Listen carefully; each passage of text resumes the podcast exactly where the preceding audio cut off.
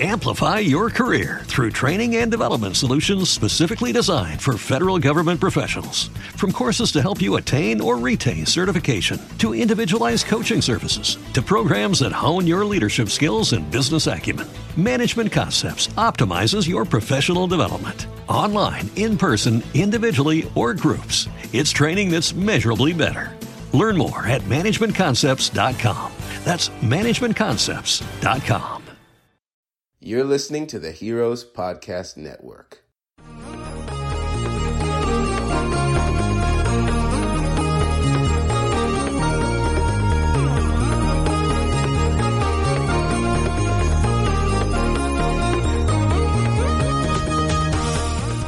Hello and welcome back to Red Shirts and Runabouts, part of the Heroes Podcast Network.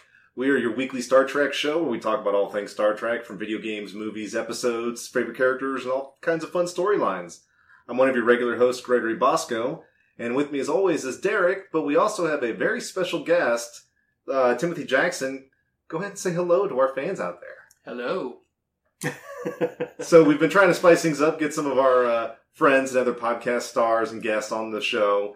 Uh, this week uh, we're continuing our Mechbah, which is we kind of compare our episodes and discuss some of our favorite topics.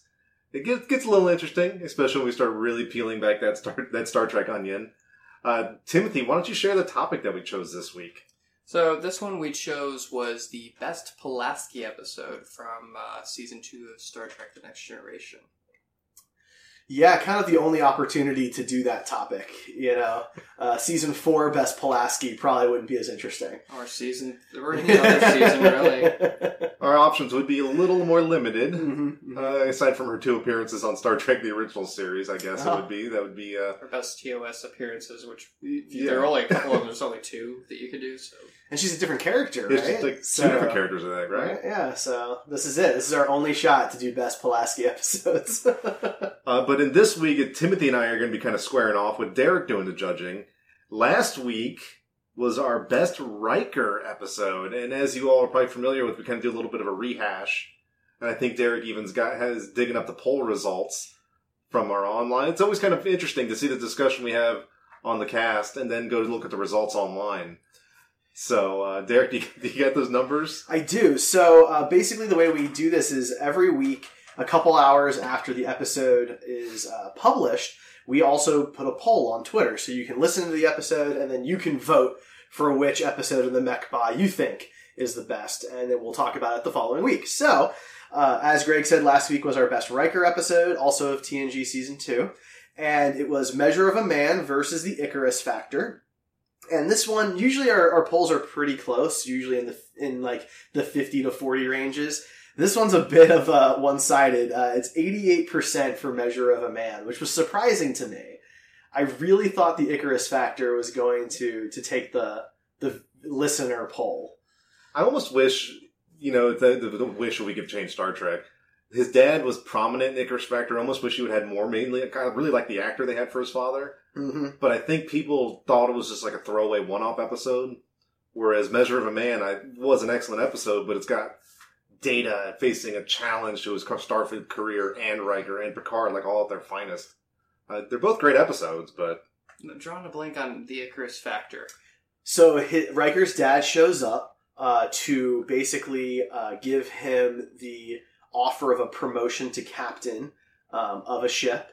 And Riker, this is the second time Riker has been given the opportunity to command a starship, and it's kind of about all of the unresolved conflicts between William and his father, mainly dealing around uh, his Riker's uh, William Riker's mother's death and how his father kind of sort of abandoned him at like the age of 13 uh, that kind of stuff you know and so they they play that fake totally fake kind of asian style martial arts battle probably one of the most embarrassing martial arts arenas you see outside of like American Gladiators did it better. At least that was It was better. the holodeck, wasn't it? No, they No, It was a real thing. It was like you know, yeah. I mean, okay, they, there's no excuse then. they got the they got these helmets that blind them, and they use like sensor wands to find each other, and they have to flip it around really quick, and there's a bludgeon on the opposite side. It's I guess the I guess the fact that I remember the measure of a man more than the Icarus Right. factor pro- kind of tells which which one I would choose on that one. So it was almost like they, they had watched the original Star Wars and saw the scene where Luke's got the blaster shield down and he's you know doing the lightsaber training against the little globe, right? And they were like, "What if we did that but with sticks?" And he's fighting another person. right.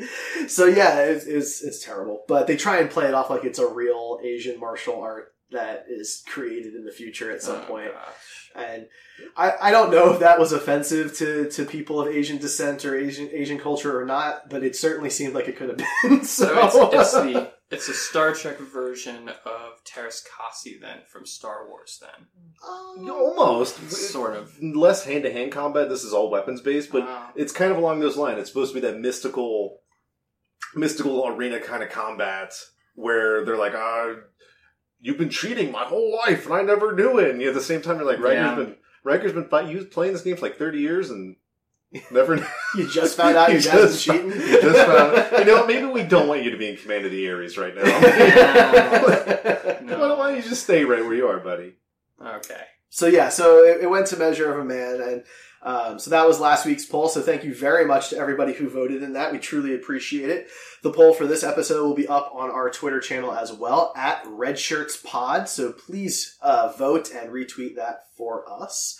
And uh, next week we'll be doing our final TNG season two Mechba, um, which uh, we don't we we're, we have a topic for, but we're not going to reveal that. So Still in negotiations. negotiation, right? Um, but yeah, so you guys each picked an episode. So, Greg, which episode did you pick? Uh, mine is obviously from season two. It's episode seven, Unnatural Selection. Which, for those of you who don't know Star Trek Next Generation, it's the episode where people, spoiler alert, really old age was a problem. And that's how I figured out a lot of my friends from college remember that episode. They don't remember what happened, but they remember like, ah, that was, yeah, okay. Yeah, well, now we remember. yeah, it. For some reason, in my head, it's always a different episode than than it always than it turns out to be. You know, because I feel like it should be something where the the crew is like mutating or falling apart or aging or something, but it's not. It's, it's That's, that's season seven. Right.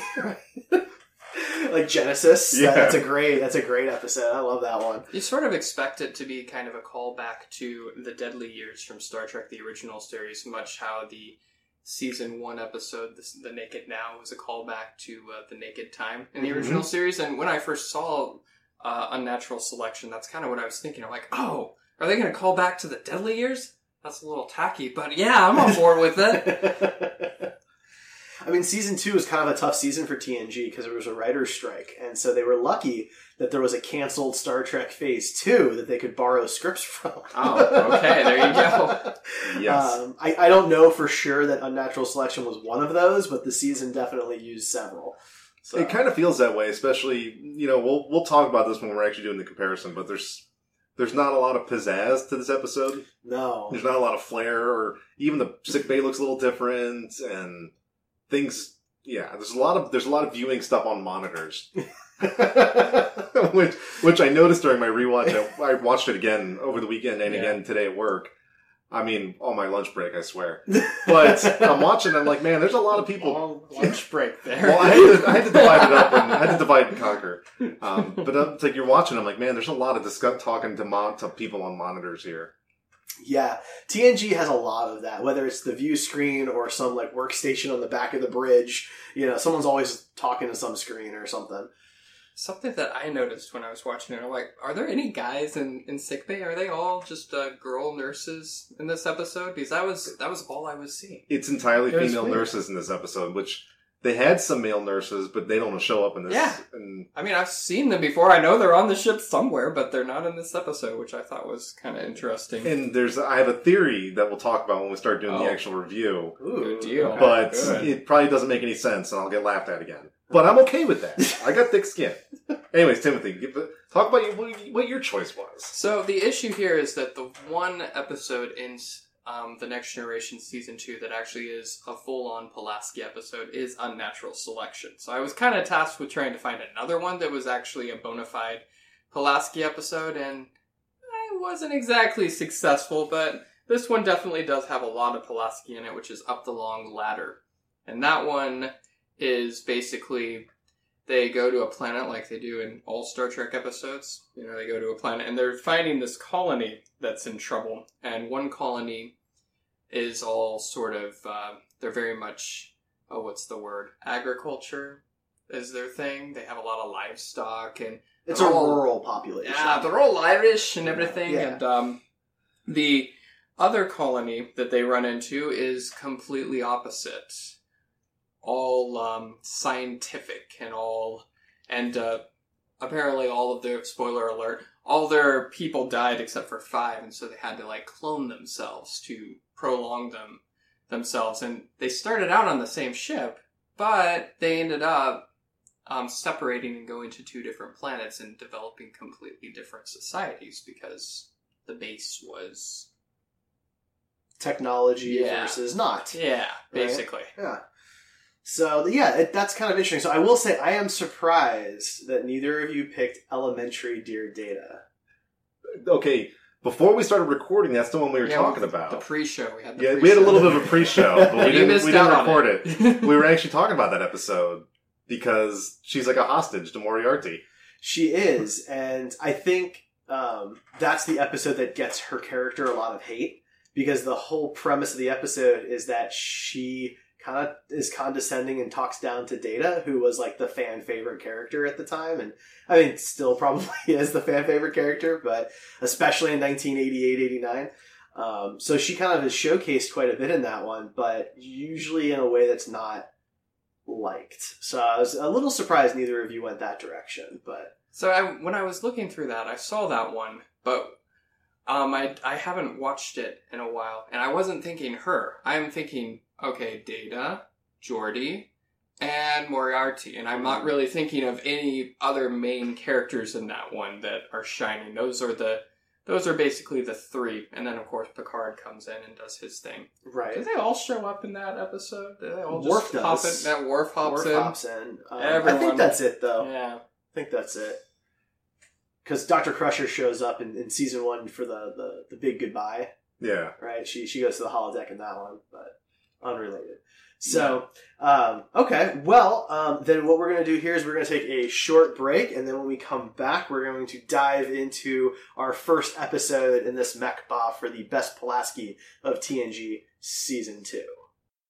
Hey guys, it's Derek of Gamer Heroes, the Heroes Podcast Network's dedicated video game podcast series. Join us every other week as John and I talk video game news, what we're playing now, and other major topics in the video game industry.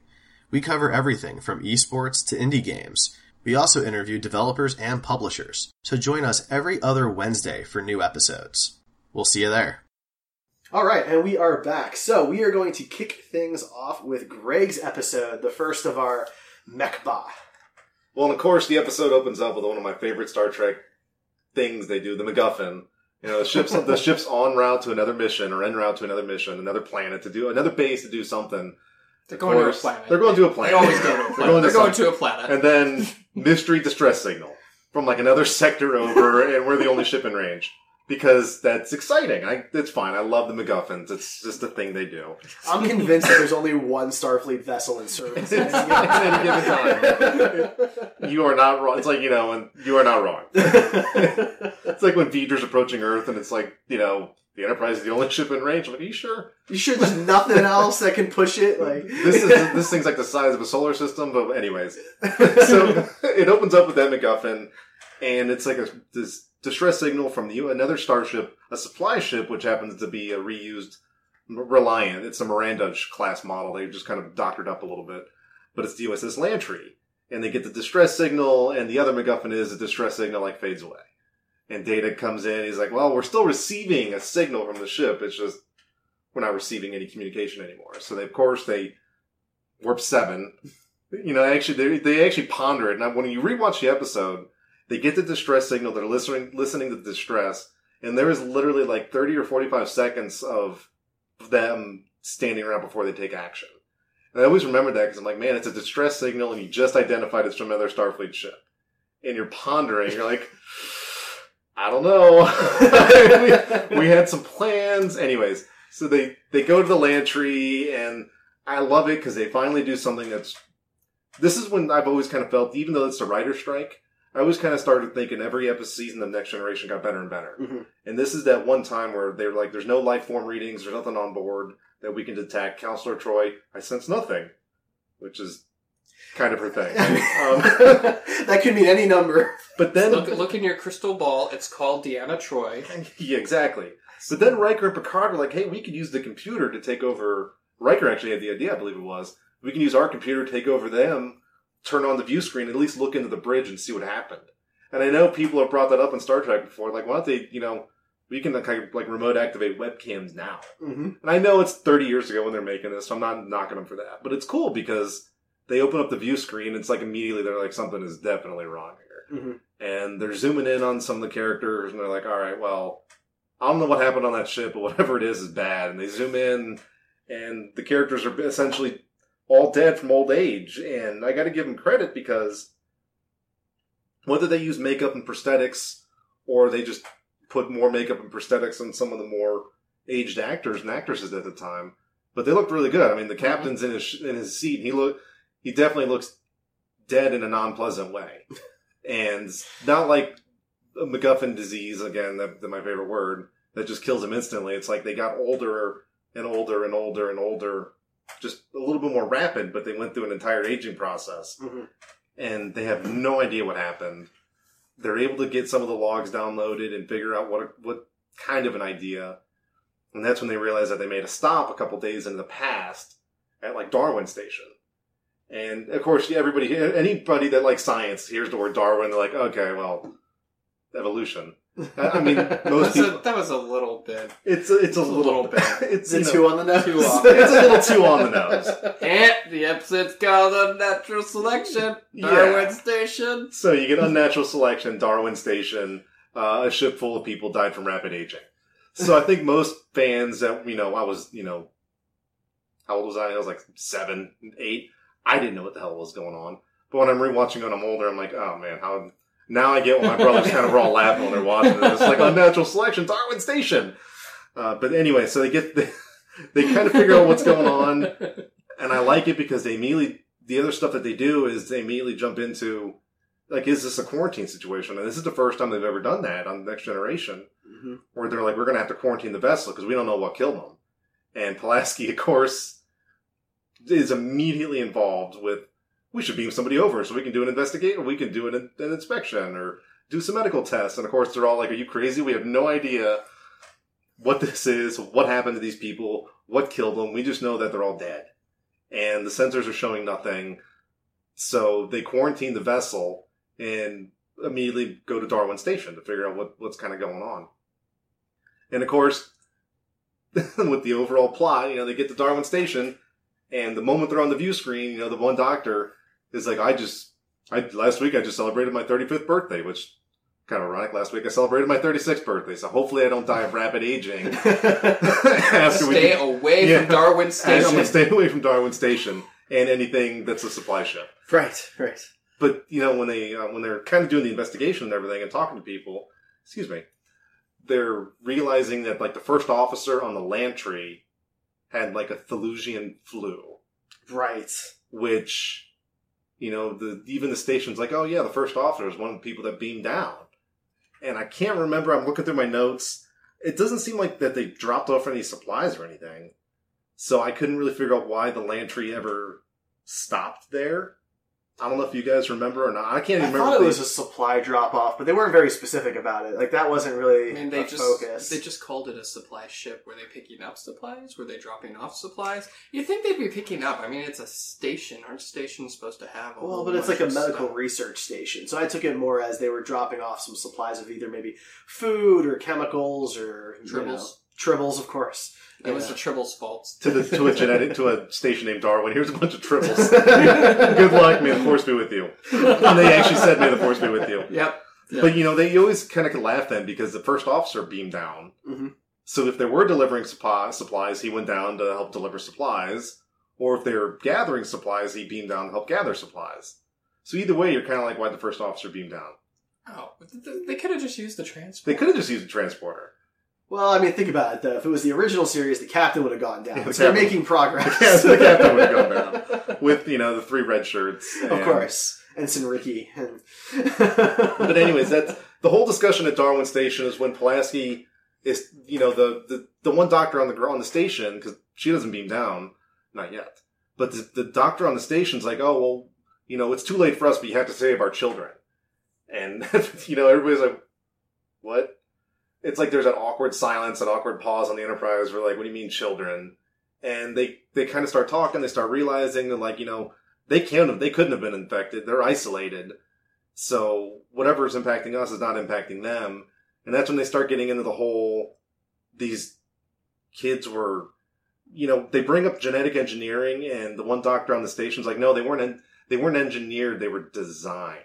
like, we're gonna have this conversation. Yeah. It's like, you can almost tell like they're going to have like, we're really, we're really going to talk about this. This And- and, you know that seemed kind of strange to me when I was watching it because at least in the Enterprise era, they had strict rules about genetic engineering. I'm pretty sure they had it in the original series as well. And it's like, wait a second, so these guys are genetic engineering on humans? Is that isn't that against like Starfleet regulations You, or act- something? you actually bring up something that I was able to research. Ooh. All of the Oh, discussions yes. on the engineering, the genetic engineering bans, were discussed. Were, the episodes were made after this one, so even the Enterprise episode hmm uh, wasn't brought up in the original series. They talk about what happened with Khan and his people, the eugenics, but they never mention the ban. The ban is discussed in Deep Space Nine and Star Trek Enterprise, And now Discovery. and now Discovery. because of uh, Stamets when they're doing the whole, you know, spore drive thing. Yeah. So, I mean, that's interesting. And, I mean, if, because of Bashir, spoiler alerts for Deep Space Nine, um, because of who he is and his background, it was illegal then, so you would think it would have been illegal three or four years earlier during this TNG p- time. Okay, I got some good headcanon for this. Okay. So there was a different administration, president of the Federation. He came in, he like lifted the ban, and then you know it got put back in when there was a new president elected. That's that's what happened. Where they, they lifted the ban and this happened, and they're like, well, that was a bad idea. this is a terrible idea. Like, look, you said you were just going to change hair color. They're like, well, we did. They were born with blonde hair. Now they have dark hair. I They're 12 years old and they look like they're 18. How about that? so that and that's actually when they finally get a hold of one of the children. They're like, well, let's beam one of the kids on board, and so we can at least investigate why they're not sick. So we can at least kind of have like a like a case sample of what healthy is versus what unhealthy is. And they keep having all these. They don't get into a lot of details in the on the engineering of the of the children, but they beam him up, and he's like in this styrolite, like almost like.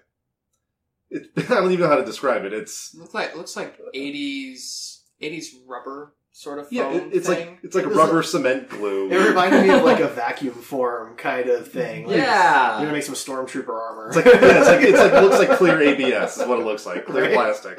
So they beam him up, and you know Pulaski's like he's perfect. It's like there's nothing I can find that's wrong with him. I'm going to take the styrolite off.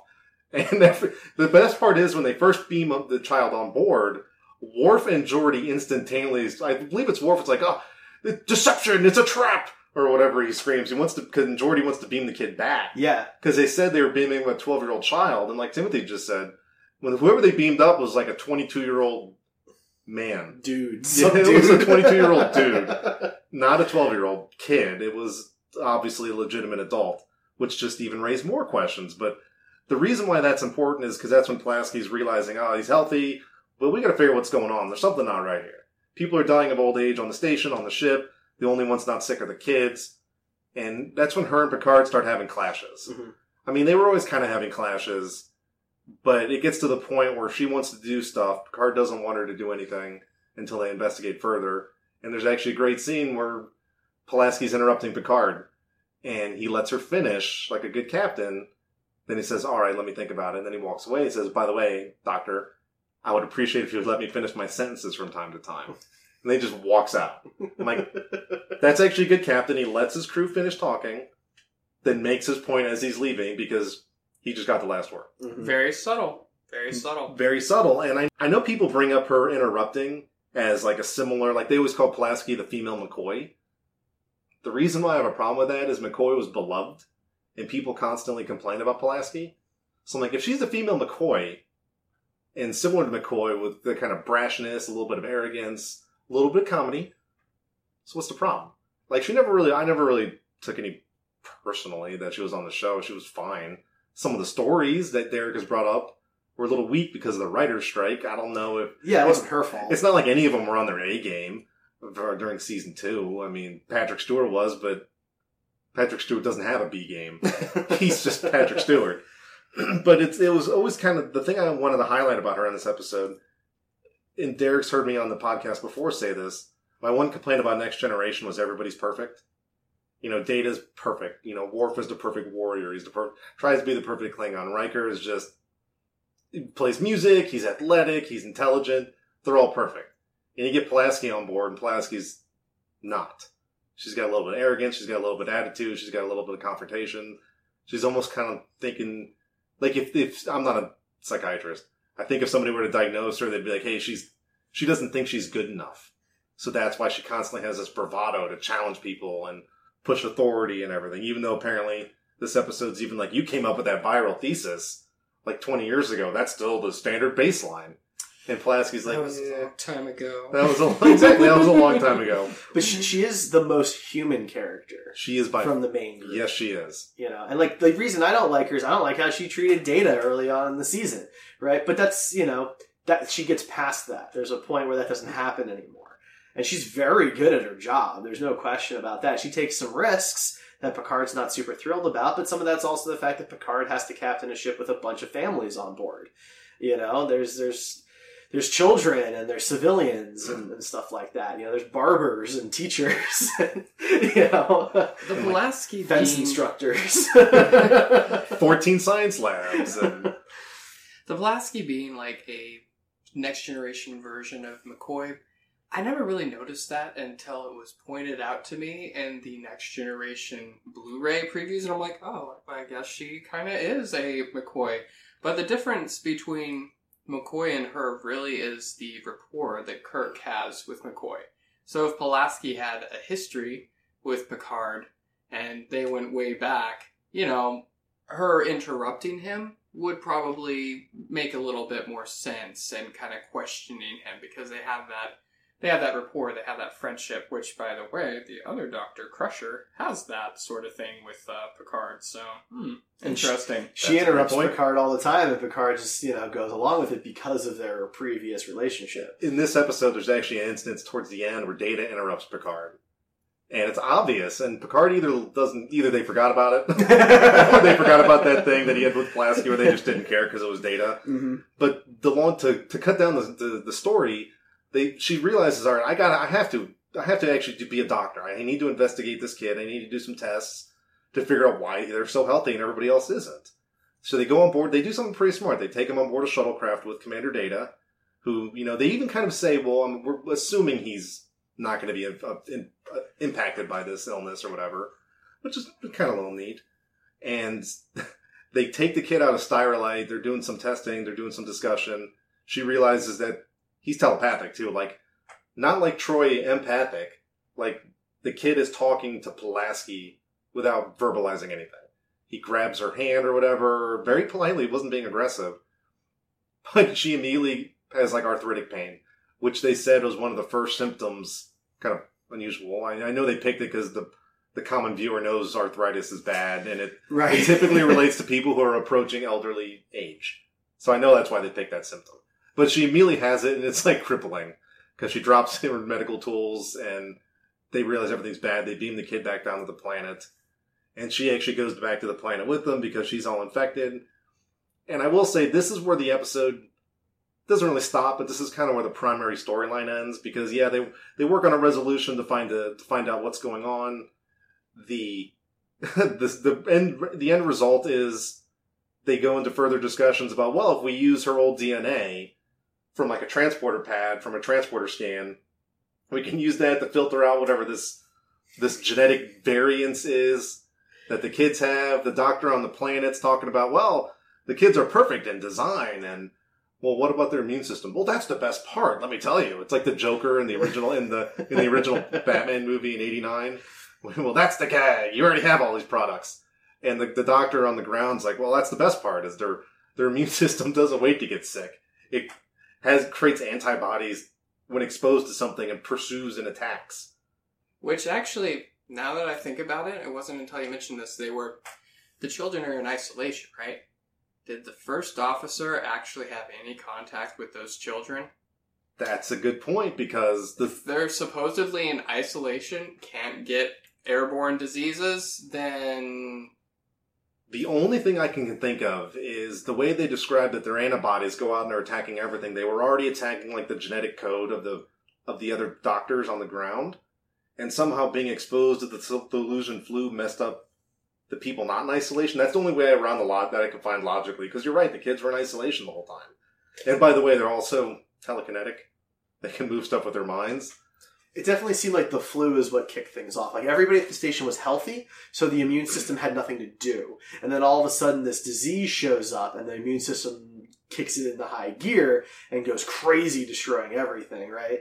Um, I think that's kind of the the basic premise of that. But I mean, there was a, there are some holes there because clearly it means their isolation never worked. Yeah, the isolation was right. Whoever designed this station, Darwin Station, Dar- Charles Darwin would be very upset with you uh, for disgracing his name multiple times. But the, it kind of ends when she beams down to the planet with the kid because she's not really involved in the rest of the story. She has some discussions with the Enterprise, but it's really Riker and Data that come up with a resolution with O'Brien and company to, to help fix everything. Speaking of her connection to Bones, though, she also doesn't like using Yeah, she, transporters. she doesn't like Yeah. transporters. and they even contact her old captain on the Repulse, and he's like, "Yeah, I would have given her a shuttle if I would have kept her, or if it would have kept her and all that," which is kind of a fun little throwback. Well, that's how Picard learns that she has you know really high respect and holds him in high regard, and she might push him a bit to get something she truly feels is right, but that's only because she respects him so much and believes it's worth the argument. Mm. You know, But they they get the resolution. They're they're able to figure out what's going on, and then kind of they kind of save the day. There is no end result of what happens with Darwin Station that we know of. You would think that, like Timothy said, there would be some horrible Starfleet would be like the new president would be like, all right, wait a second, this is bad, and we got to figure out what, what we're going to do. we're gonna put this into the Starfleet secrets of nobody knows anything about this. Put it under the rug. This didn't happen. well, so at the Lock it up. we're left with Starfleet them Vault. be- That's you know, right. basically saying that these kids now have to live out their lives in isolation. There's a couple of problems with this. One, we don't know how old this new species essentially would live. Humans are already living to be 150 easy, right? So they're going to live to be 200. They should have the lifespan of a Vulcan, right? But because they have telekinetic abilities and telepathic abilities and incredible immune systems and strength and intelligence, are they going to be cool with staying there? Probably that, Or it would make another good story if somebody would bring it back up and be like, no, it didn't turn out well. Like, like uh, we almost created like a new Khan or something. Exactly. You'd think they'd want to do the exact same thing that Khan did. At the very least, they wouldn't want to be trapped Yeah, at a minimum, stuck in stuck in a glass cage forever. right? They'd want to find at least like an abandoned, not an abandoned, but a um, uninhabited planet for them to, you know, colonize on their own. And the throwback to what we were joking about earlier about that there's no male nurses. This is my theory because I was doing some research on this episode. there was supposed to be a an attractive female comic love interest of some kind on the on the ship named Rena. That was cut, and she was replaced with O'Brien. No joke. I even that's even on Memory Alpha, where there was going to be a comedic love interest of some kind that with like LaForge, but it wasn't supposed to be like serious. It was supposed to be almost like just fun dating, teasing, fr- bonding. and um, Moneypenny. yeah, exactly. thing. Gotcha. But she was replaced and replaced with O'Brien. Like that whole storyline was cut. I'm wondering if because of the writer's strike, because one thing about that kid who wasn't a kid was a young male adult. I was wondering if they were originally going to unfreeze him on the ship and cause some problems because the young young nurses they were going to do something along the lines where their immune system they're also telepathic, but their immune systems are so aggressive it somehow draws people towards them. Hmm. And do a weird storyline where they're physically, you know, 20, 22, 23, but mentally, now they have no idea what's going on. They're like, that would have been way too edgy for Star Trek, Yeah, for that- Star Trek back in 89. But That's a you, fun idea. but when you read about the stuff with the, the cut character of Rena, I'm like, maybe they were going to do something like that. Where, but uh, maybe not. Maybe I'm reading way too into it. It's But- an interesting concept. I mean, Geordi kind of always has a complicated love life. It never really goes well for him. From Leah So- Brahms to to whoever, uh, he's it's always been complicated for him. It has. But, I mean, this is an opportunity for O'Brien to show himself a bit. And, of course, as people know, he ends up getting promoted to a full time cast member in DS9. So maybe if this hadn't happened, it wouldn't have led to more of his uh, smaller roles. There's even a, a moment where him and LaForge are kind of having a little back and forth on some engineering stuff. And O'Brien drops in. He's like, "Well, technically you're right, but if you let me do this, this, and this, it'll work." And even LaForge is like, eh, "Not bad, O'Brien. Not bad." He was showing himself. that that's that's why I picked unnatural selection for for Pulaski Diana Muldaur. I mean, she's confrontational. She's interrupting. She's she's actually like a few doctors I know, uh, but you kind of see her at her best and at her and her worst when she's really aggressive. Her best when she realizes that she kind of screwed up and she even admits it. And when she thinks she's dying on the on the planet, she actually contacts the ship. Is like this is the the last log of the medical officer. And you know, just like as evolution created us, Evelyn, et cetera, et cetera, evolution can also end us or whatever. And it, that's when Picard's like, "All right, this is not happening," because he even threatens to beam her up against her will. And it, but while she's uh, in not cryogenic for freeze, uh, oh, and suspended in animation. suspended animation. Yeah. And even she's like, no, you can't take the risk, blah, blah, blah. So that, that was kind of nice. She started off a little confrontational and they bond, were able to bond enough and interrupt each other enough to the point where at the end, her, her willingness to be a, to sacrifice herself for a mistake. And Picard's like, no, no, this is not how it ends. And he, he tells his crew, he's like, find a solution and you've got 20, literally 20 minutes to do it because they're all dying. Mhm. Oh, so So she's supposed to be a medical officer. A medical officer kind of strikes me as someone who's going to be cautious. Crusher strikes me as cautious. McCoy cautious. All of the medical officers strike me as someone who's cautious.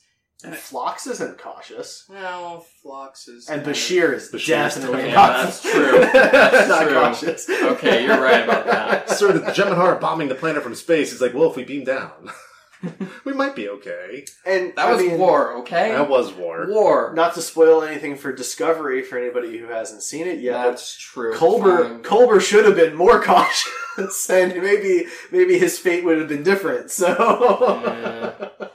Anyway, the the whole thing is is that it makes me feel like she's uh, she was taking unne- a lot of unnecessary risks that someone with her sort of experience would wouldn't necessarily do. And they acknowledge that oh, this was a mistake. You shouldn't have done this, but why would you risk that to begin with?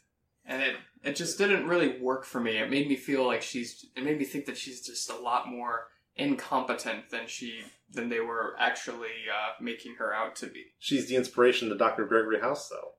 I don't know. I just made that it's up. not lupus. It's not lupus. It's never lupus. It's never lupus. Um, I, I saw it more. She kind of has a tunnel vision. Oh, so the the running joke in the house show was that like in basically Oh, every episode, Gotcha, gotcha. you know, his his assistants would say that it was lupus, and it, it would never be lupus. never- it's never lupus. like I think like in one time it was lupus, right? Like in the whole series. Uh, but anyway, um, I, I feel like it was more of Pulaski kind of has a tunnel vision. Uh, this is her job and this is her responsibility, and anything else is more of just noise getting in the way of that. And so that I think is why she needs Picard to balance her out, and why Picard also needs her because he pushes her to rein things in and do things in a relatively safe manner, but she still pushes him enough to get results. Because the truth is that if she hadn't done this stuff on the shuttlecraft, peop everybody on the station was going to be dead. We'd have no idea how to handle this. hmm And they probably never would have figured out the immune system being the, such a problem for everybody. Because now you both brought up a good, like an ethical point that Star Trek always talked about. Do they now have to quarantine the whole planet, or what are they going to do with these kids? Mm-hmm. And that's why I like as Star Trek fans, we like to, we want to know that kind of stuff because it interests us. Well, they, they frame it kind of loosely that they're going to have to live out their days in isolation, and it leaves the episode kind of feeling like the researchers on the station are going to be saved through the transporter method too. Um, fine.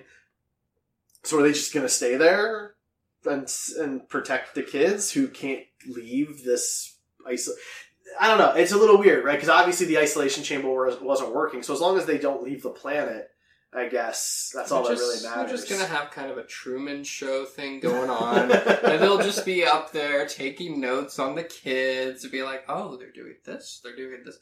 There's that's really all they can do. Just set up surveillance and study the kids. Turns out part of the genetic, des- not engineering, the design, right? The Oh, word they whoa, used. whoa. Yeah, I know, I We don't use the word engineering. We don't use the word engineering. No. Turns out they programmed the kids to somehow like being in isolation. It's like that's what they want to be. Is Maybe, this, is guess. this is our home. It's a possibility. Then you have to ask why even why even create them. Right, yeah. All right, well, anything else to talk about on unnatural selection before we move on? A few other notes. I mean, we talked. I do. I did like what you said. Uh, Pulaski. Pulaski was very self-reflective. Once she realized she made a mistake, she's like, "Oh, well, okay, I'm gonna own up to this. That was on me."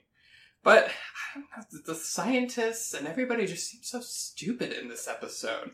They're they're almost like arrogant. Yeah, like a, like that dangerous kind of arrogance where.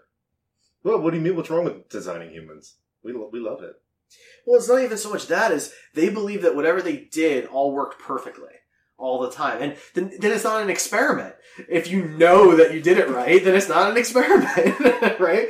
So clearly, this is something that's still in the testing phases, and mistakes could have been made. Otherwise, why would you even bother having them in isolation if they were going to work perfectly? So it's that again, it's maybe that those blinders of they just feel like their way is the only way, and anything else is just a distraction. Hey, we have, you know, we have this problem here. We're all aging, and you know, it can't be this ridiculous science experiment over here in the corner that is completely perfect and does not malfunctioned. It can't be that.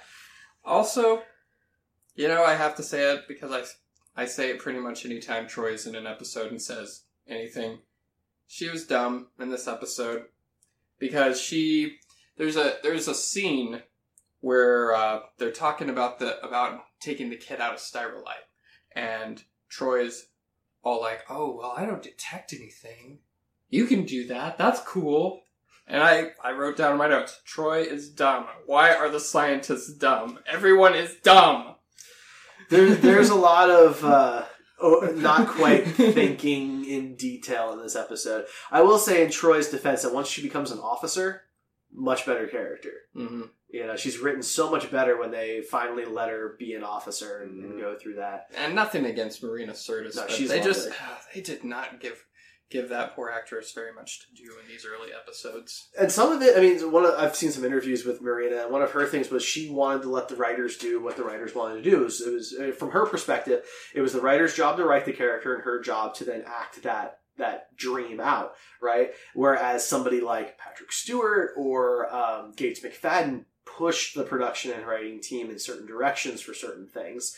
Um, Patrick Stewart, of course, because of you know being the lead on the show, he had a little more leeway and things like Mhm. that. And part of why Gates McFadden missed season two is because she created some bad blood on the production staff because she was very opinionated. And sometimes that works for you and sometimes it doesn't. But I think for Marina, you know, part of why she was able to stick around so long was because she really just let the writers do whatever they wanted, good or bad, for the character. so Yeah.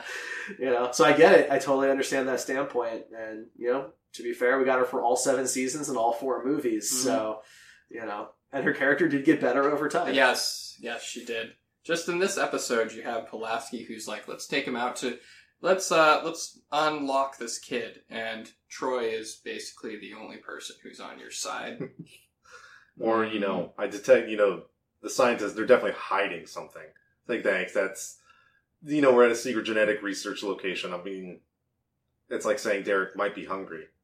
I mean, maybe. I don't know. Why? You got some pizza? There we go. See? it's, just, it's just that catch-all thing they did with, with Yeah. Troi. There were a lot of those tropes, you know, just like with Worf. If you wanted to show that an enemy was really strong, you just have them throw Worf across the room. you know? That's right. That was rough because in the process, it makes Worf weak yeah. because he always gets taken down by the enemies. Anyway, that's that's all I have for this episode. Greg, anything else? Nope, it's uh, my pick for my favorite Pulaski episode, and you know, the the older I watch, again, the more I watch this episode, the more I, it's definitely kind of goofy, and not necessarily the best of ways because there are so many characters that do things that baffle logic. but Yeah. you know, I'll give I'll give the writer's strike of season two a little bit of a little bit of defense here for for next generation. Fair. Fair enough. All right, well then we will move on to our second episode. Timmy, tell us a bit about Up the Long Ladder, So up the long ladder. Which I'm just going to go ahead and say it. Go I ahead. don't understand the the title of this episode. Okay, I think I might be able to explain this. Just me uh, throwing it out there, though. I didn't do any research. Up the long ladder, I kind of thought that that meant the genetic ladder, perhaps.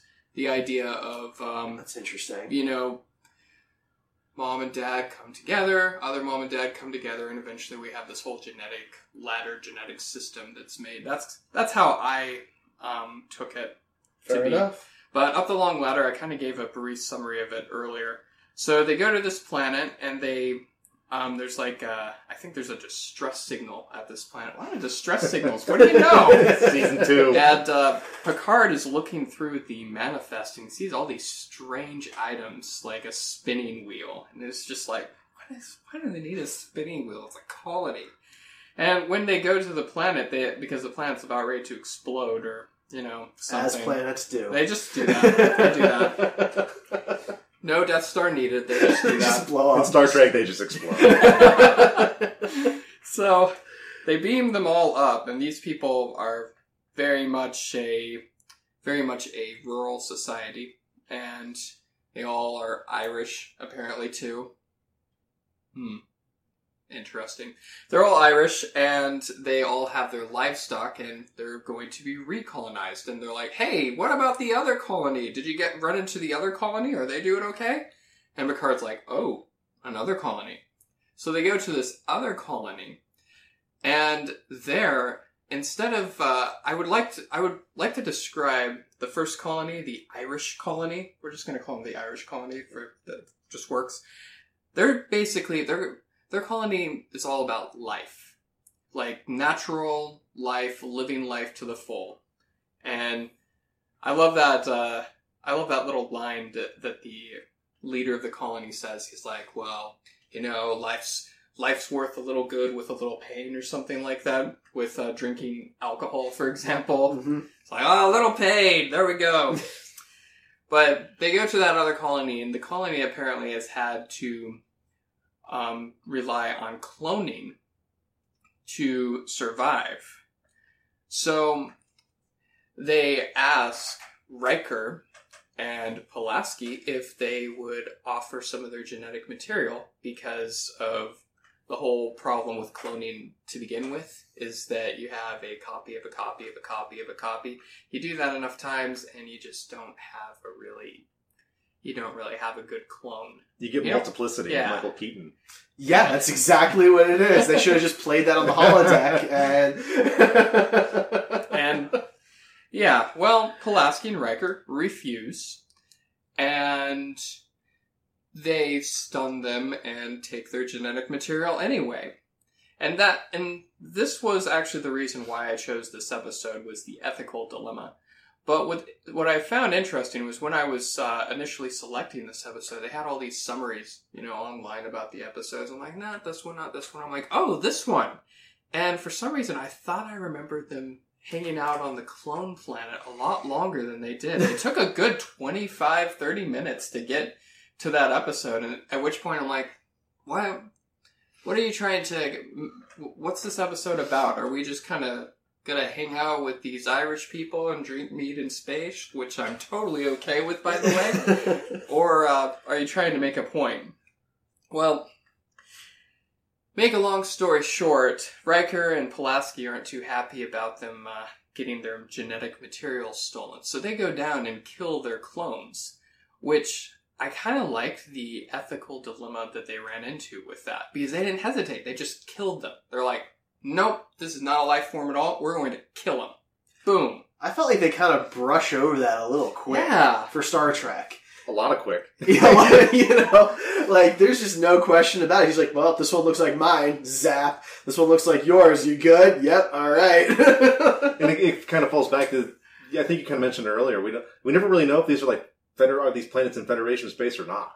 Hmm. I think they are. I because it didn't seem like because the the Enterprise was doing like normal mission stuff, so I feel like that was supposed to be Federation space. Which you think then killing the clones would be a huge problem for especially if they're supposed to be life forms. I mean, I could you could kind of walk around the whole ban thing that we were talking about with the previous episode about them not genetic engineering because a clone is a clone. It's a copy. They're not they're not doing anything with it. They're just making one.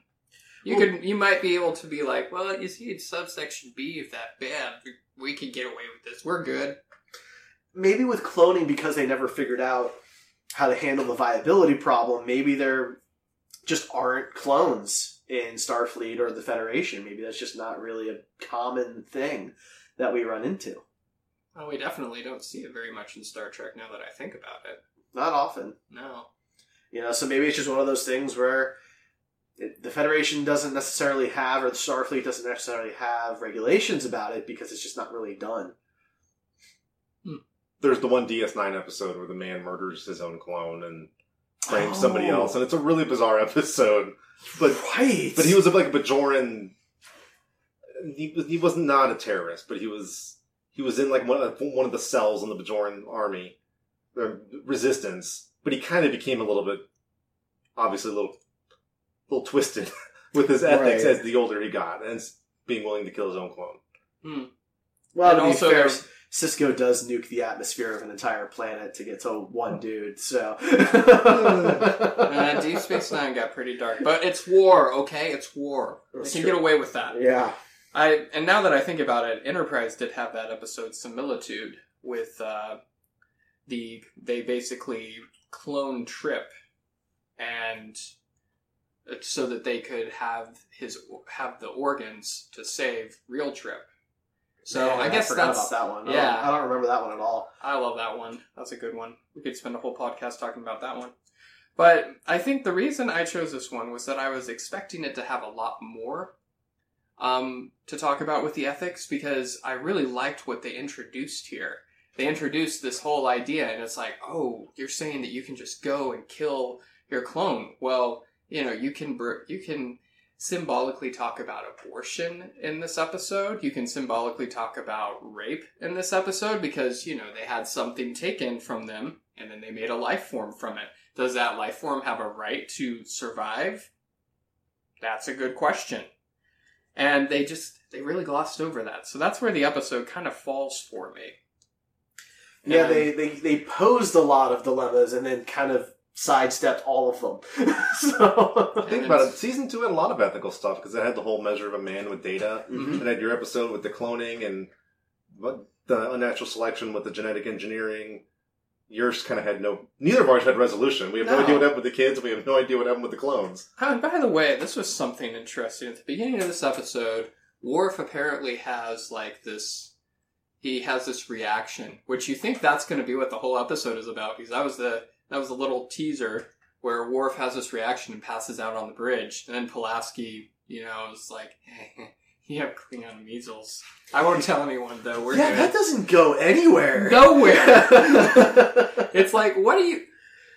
It, I think there's a follow up scene, and I think, and that's, I do think that those are good Pulaski scenes. Her interaction with Worf in both those scenes where they're drinking the tea, oh, the Klingon tea Yeah. ceremony, yes. so those were two good Pulaski moments, but they really had nothing to do with the episode.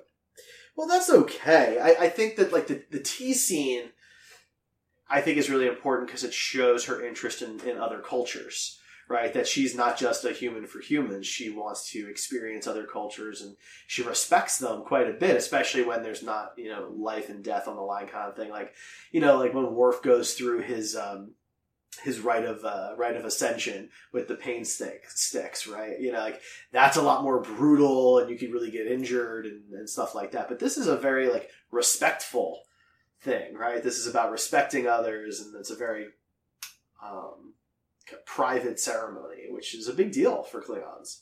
Yeah, and I liked both those scenes. Those were two of my favorite scenes in the episode. Two Pulaski scenes, good for her. But they just didn't. I don't know if they really did anything for the episode itself. Usually, A story and B story in a Star Trek episode sort of work together and then come together. A story I felt was the Merry Irish ship running through the ship and we're drinking mead. And B story was the clone story. And then those two stories um, came together because, spoiler alert, that's kind of how the uh, clones ended up surviving. They had to mesh with the Irish colony. And of course, if this was a Star Trek drinking game, Riker wasted no time at all on getting to know Yep. some of the new one of the new guests. Yep. Oh man, it's so good. I'm drawing a blank on the line, but when he first goes in the cargo bay, um, there's this- Oh, yes. there's a line that he has, and I had to pause it and play it back for Ray because it was just like the smoothest thing. Do you guys remember what I'm talking about? How about? much you how much you ever seen a, go- a woman before? I have now. Oh no, I thought I had. I thought I had. That was the line. That's the line I Yeah, thought I had. I thought I had. hey baby. That that right there is like the most Riker thing that ever happened, and I loved it. I really did. Um, she's a great character though. Like I had, I had a huge crush on her. You're almost thinking like, I know, and, and we always wish it now. It's easy to do it 30 years later. She would have been a great addition to the crew. They would have Right. found some weird, silly way to make her like an acting uh, cultural resources officer. You can teach us about how people live on your planet because the actress is cool. She's been on a Yeah. bunch of stuff and a bunch of sci-fi stuff, and she holds her own with Riker easily. Yeah, like there was some good chemistry there. Well, and that's what I mean. Is that I know people have commented on Riker before, and sometimes the the female part of his relationship interest doesn't always seem as interested. It's like this woman can hold her own with anybody on that ship, and she has no doubt about it. That's And It's she fun. wanted It's to cool. embrace the technology, right? Because she made a comment about how you know they wanted to put all the kids in the schools and teach them things, and uh, her father's like, "Well, how do you feel about that?" She's like, "I think it's a good idea." You Well, know? do it. so I, I, I thought she was a lot of fun. It's kind of a shame that the show, the TV was so episodic back then because I'm, I'm today she would have been around for at least a handful of episodes. well because they have the instant rating systems basically, where they're like that they can figure out online within an hour. Mm. You know, Timothy, Derek, and Greg are tweeting about this actress or whatever, or her scenes, and they immediately know. I mean, Enter- or Discovery made changes halfway through their some of their filming of their first season based on feedback. Mhm. So we know you're right. They maybe would have found a way to Lieutenant Commander already. We're like, wait a second. but she could have easily have like they could have strung this mission out. Like maybe it wasn't a you know three hours to get between the colonies. Maybe it took a week, Mhm. right? And so it spanned a couple of episodes where they uh, you know checked out an anomaly or something like that. I would have liked that better Yeah. actually. And then because you could have taken just the clone thing and you could have made that an episode. Mhm. And Absolutely. that and that was just so creepy when Pulaski and Riker get taken to that room and you have these guys with these hoods on and they're sticking these big old needles into their stomach. You're like, oh, it's about to get real, man. I mean, you, you could kind of now, of course, we're looking at this in retrospect. You know, we, we already have Voyager. Uh, they didn't have it back then, but there was um. Oh man, I'm drawing a blank on the title of the episode. That's one of my favorites. It's the one where they go to that planet where there's like that living Mercury that uh, becomes sentient and takes over and becomes like it, like Harry Kim, for example. But it's not really Harry Kim. It's this alien, and they they have to sample DNA, and they can basically become sentient beings using your DNA samples. And by the end of the episode, Janeway uh, basically offers them that she will open up the crew, and anybody on the crew who wants to provide a DNA sample is welcome to do so. And they do. And so when Voyager leaves the planet at the end of the episode, there's dozens of these now essentially cloned Voyager people who are these Mercury creatures, and it even comes back in an episode. I think it's called is it Course Oblivion? I think maybe is the like the pseudo sequel episode to it. Um, and so like they kind of did that a little bit, and I think in this case, if it had been less episodic, they could have had more of the crew involved. Maybe it's not just Pulaski and Riker. Maybe it's a couple dozen people, and a bunch of people have to be involved, and maybe somebody doesn't think it's okay to destroy the clone, right? Um, and you can kind of have that back and forth. But it was 1988, 89, and this was as risky as they were going to get, I guess. Yeah, just hmm. Anyway, so that's uh, why I picked that episode. I like the ethical issues, and I feel that Pulaski is really good in this episode. She's more of she's more of a cautious medical officer as opposed to unnatural selection. She's like, oh, that kid's fine. Let's uh, open them up. You know, that we're gonna open up this really dangerous science experiment right now. There's nothing wrong with it. And this one, she's like, they took our samples. We need to go and do something about this. and you know, Pulaski and unnatural selection. Ooh, they took our samples. They went and cloned them. I, I'm gonna go watch. I'm gonna go beat the clone. Yeah, But, but your episode in the timeline did fall after unnatural selection. Maybe she, yeah. maybe she learned finally. She learned. You know, it took her four, uh, 20 years and 22 years in Starfleet to Yeah. man, I've been screwing up for a long time. I mean, it's an interesting idea that maybe, maybe she did. She learned a lot from that experience because she almost died.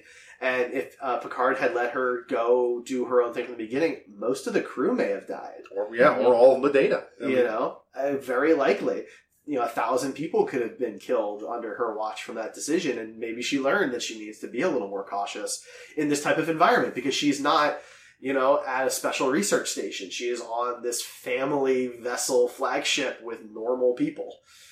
So, What and something Timothy, I just clicked in my brain because you mentioned an unnatural selection. The kids were in isolation, never exposed to the first officer with the Yeah. flu Thelusian flu. But they brought up the, the flu like five different times. But when Pulaski meets the kid, they're on a shuttlecraft. She was never exposed to the flu. And if they were in isolation, the kids were never exposed to the flu. So what the flu? What was the flu? The point of the flu?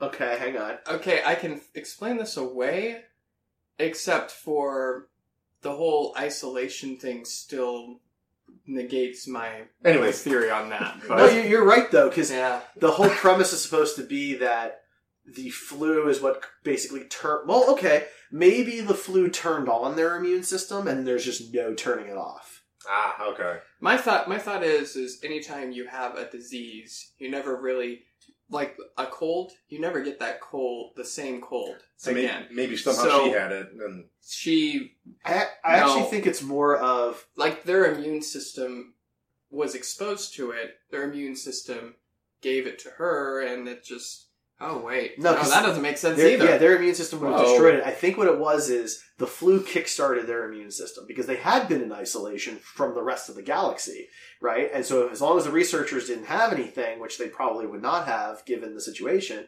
then they were fine. But the, the flu kickstarted their immune system. Once their immune system was turned on and attacking things, it was going to attack anything it saw as a possible threat, which would include other bi- biological life that could infect them. Mm. Because that's kind of the point about uh, that Pulaski makes about how the the new species is deadly to the previous species. Because that's just what it is. If you come in contact in the same air as them, that's it. You're done. Right, in a matter of days or however. long, Survival right? of the fittest. It is. There we go. Yeah. So I think that's what that was. But literal Darwin. Um, so yeah, the, the uh, one other thing I did have about up the long ladder was, and maybe they had this in your episode as well, but they ca- they had special appearance by the Pulaski actress. Was she ever in the credits? She was constant in my episode as well. Special appearance by Diana Oh, Muldaur. that's just so weird. yeah, I think she always was because I believe she had only signed on for the one season officially because you know she, at the end of the day she was a replacement for uh, Gates McFadden when Gates McFadden was more or less asked to not return, um, and a lot of the cast was not you know thrilled with that. I mean, Patrick Stewart basically lobbied to bring her Mhm. back. So I believe that that you know the Pulaski character had really only been addressed for the one season, and they didn't necessarily have plans for that character to continue after that. That makes no sense whatsoever. As Some far as as far as you gotta have a medical officer, But they could have had somebody else. I What? mean, so that so it's the, medical- Federation flagship. You could have that, you know, churning over any time, different So- specialists at different times, and So the medical officer is basically the defense against the dark arts position of Enterprise. Is that, that Yeah, how so- it's going? yeah, kind of. like, let's let's be really honest. The fact that the TNG crew, the main crew, the the bridge officers, are together for what is essentially fourteen years makes very little sense. Most of these characters should have been promoted out of their positions and left the ship. By the end of Nemesis, we've got two captains and like everybody else is a commander. you know, when we started, I mean, you know, Geordi was a lieutenant, Worf was a lieutenant, Data was a lieutenant, and by the end of it, everybody's a commander. Well, that that always begs the question. You know, Data. You know that one episode where he's like, "Oh, Legion of Honor" with like triple clusters. You're like, why isn't this dude like an admiral? Like Well- at this point, he's won every. And I know it falls back to the whole he's not a human thing. Yes, yeah. But it, like you said, it's at some point Starfleet being a pseudo military. Riker, the more he turns down a promotion, like, well, okay, you don't get a choice. You will either become captain of this ship, or we're going to foster you out somewhere else because Well, you think at some point they're just not going to ask him again, yeah, or they're never going to ask ever right? again. But Geordi, Worf, um, I mean, even Doctor Crusher. You know, you, uh, now theoretically she ends up getting promoted to the head of Starfleet Medical, but it takes a long time, and she's been the flagship chief medical officer for a decade. You know, so Well, Geordi, they had to. And the reason they had to is because Argyle, he never really left the Enterprise. He's still there, actually, to this day. He's somewhere in the Jefferies tubes. Just, he's just lost. just do, doing his thing, you know? That's just what, that's just Argyle in a nutshell. But you know, I mean that that's kind of the chief engineer from like the second episode. I like the idea. They make references They to do, him they- throughout the rest of season one, do. but that's the only time you see him. But I think it makes sense that characters would would move on. I mean, like Chief does, like like O'Brien. You know, O'Brien moves on, and you could call when he gets a DS9 a promotion or not. I think there could be an argument there to be had. But the idea is that he moves on to other things. Whereas after season one, when Worf and Geordi move into their new roles, nobody re- changes positions after that. Hmm. They're all in the exact same job for the rest of the time until the end of Nemesis when Riker gets his own ship, you know. Then things change a little bit. But that's it. And that, that really the only change there happened because LeVar Burton was very popular and Denise Crosby quit. Worf was only supposed to be on uh, 17 episodes. So, you know, um, and he became one of the top three fan favorites, probably. He's been in more Star Trek than any other actor, unless you count voice appearances, which would be um, uh, Majel Barrett.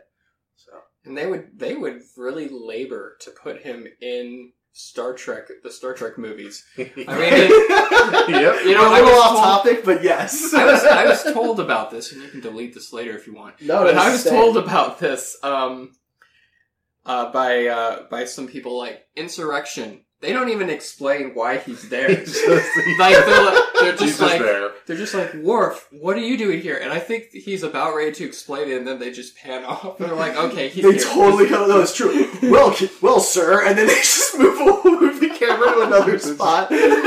Just we need Michael Dorn. Let him be on the ship.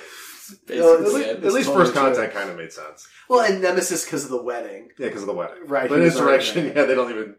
Whatever. Yeah, it's it's pretty good. you need you need Worf if you're making a next generation movie. You need Worf. But anyway, Pulaski. So yeah, so we are over our normal time, which is great because this has actually been a lot of fun. Uh, we didn't mention this at the beginning, but we're recording this in person, which we don't usually get to do. And I will say that having done podcasts both ways, it's just a little more fun and free flowing to do it in person, in my opinion. You can see people's reactions. It's a little bit easier to edit because you can see people's responses. Mhm. Yeah. You're not necessarily waiting for someone to speak because you think there's a delay, you know, or something like Oh, that. that must be a nightmare editing, isn't it? it can be tough, you know. Yeah. But uh, but all right. So do you, I guess um, any other final thoughts then on up the long ladder before we wrap up? It's another one of the episodes where the secondary characters steal the show. Mhm. Yeah, The, the the cloners, even though they're in it for a very short time, it's kind of an interesting theory, interesting thing they're doing. You don't necessarily agree with it, but you kind of get it. And the Irish planet, I know it's just what we're calling it. They're all just so. It's like the Titanic thing. It's like the business class people in Titanic are all horrible, mean, evil. And you go to like the steerage level, I'm like they're all drinking, having fun, and partying. I'm like, God bless the Irish. I mean that's kind of that's a good good comparison for what this was. It's a it's a contrast. That's what up the long ladder is. It's a contrast be- between the scientific and the sterile um, environment, sterile way of life. You can just stay inside and not ever have any interaction with the outdoors. And I mean, they described what sexual reproduction is repugnant. That's how they described it. Or you can actually enjoy life and a little pain to enjoy life. I think that's the theme of the episode. It is a little weird that that aspect of the fact that they don't have any sexual contact with each other. You'd think that. I mean, maybe is it just because they got bored because there was not a lot of people, or did the clones not like each other? I don't know, but They never explored at all. no. Okay. Kind of, I kind of implied that the more they cloned themselves, the less they were into it. mm, yeah, just a genetic thing. Hmm. Which, of course, makes the whole episode fall apart at the end. yeah, the end is fun. All right, well, we will wrap up here then before we, we continue on these tangents. So um, I thinking it over, and uh, people out there listening, you will have a chance to vote on this at Twitter. If you follow us at Red Shirts Pod, you'll be able to tw- uh, vote in this poll a couple hours after the episode premieres, which is on Friday. So the poll will wa- run from midday Friday until midday Monday, which because we record Monday nights and we can plug in the results in the next episode. So um, I'm going to go with unnatural selection in this one. Um, The defeat streak ends. Greg, Greg's taking one home. Um, no, this is this is a good one. I, I think that the premise is, is interesting, and I think that you learn so much about who Pulaski Mhm. is in this episode, uh, which was kind of the argument I was making for Riker last week. Was that you just you learn a lot about who she is and what she's willing to risk, what she's willing to do to learn the truth, whatever that truth ends up being. She's willing to put her own life on the line if that means getting some answers, um, and that's it. It kind of legitimizes her character for me. It's, it's very much a true Pulaski episode.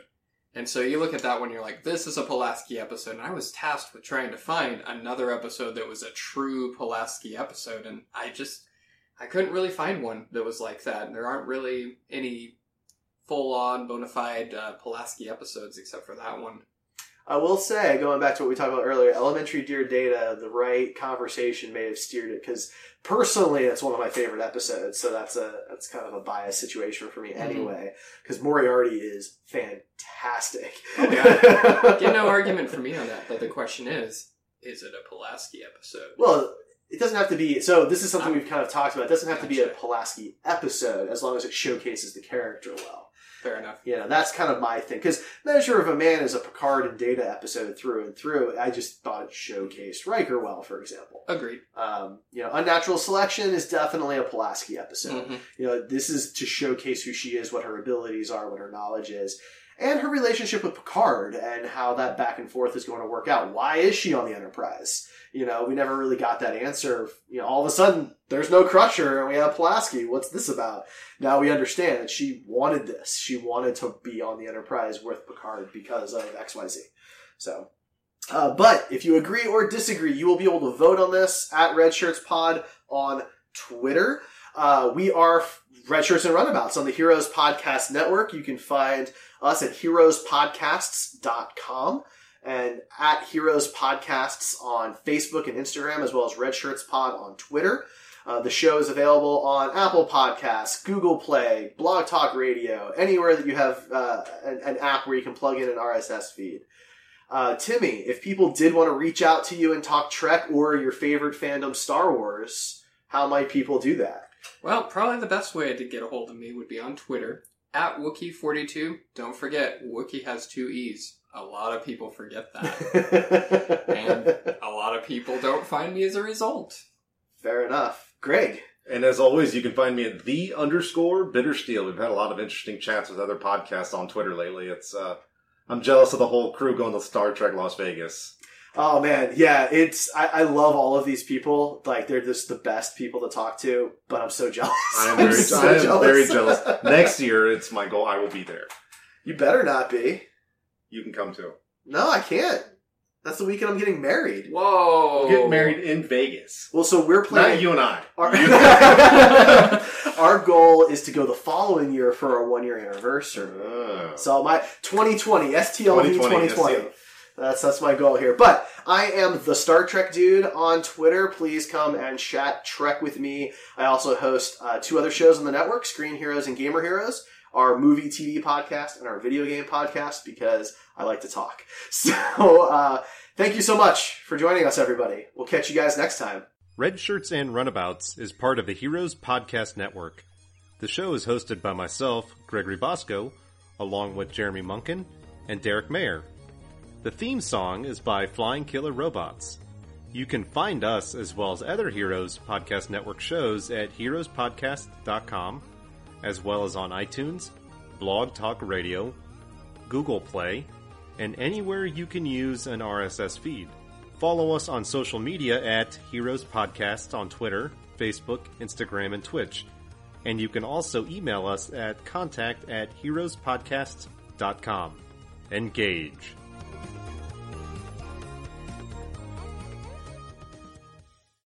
Amplify your career through training and development solutions specifically designed for federal government professionals. From courses to help you attain or retain certification, to individualized coaching services, to programs that hone your leadership skills and business acumen, Management Concepts optimizes your professional development. Online, in person, individually, or groups, it's training that's measurably better.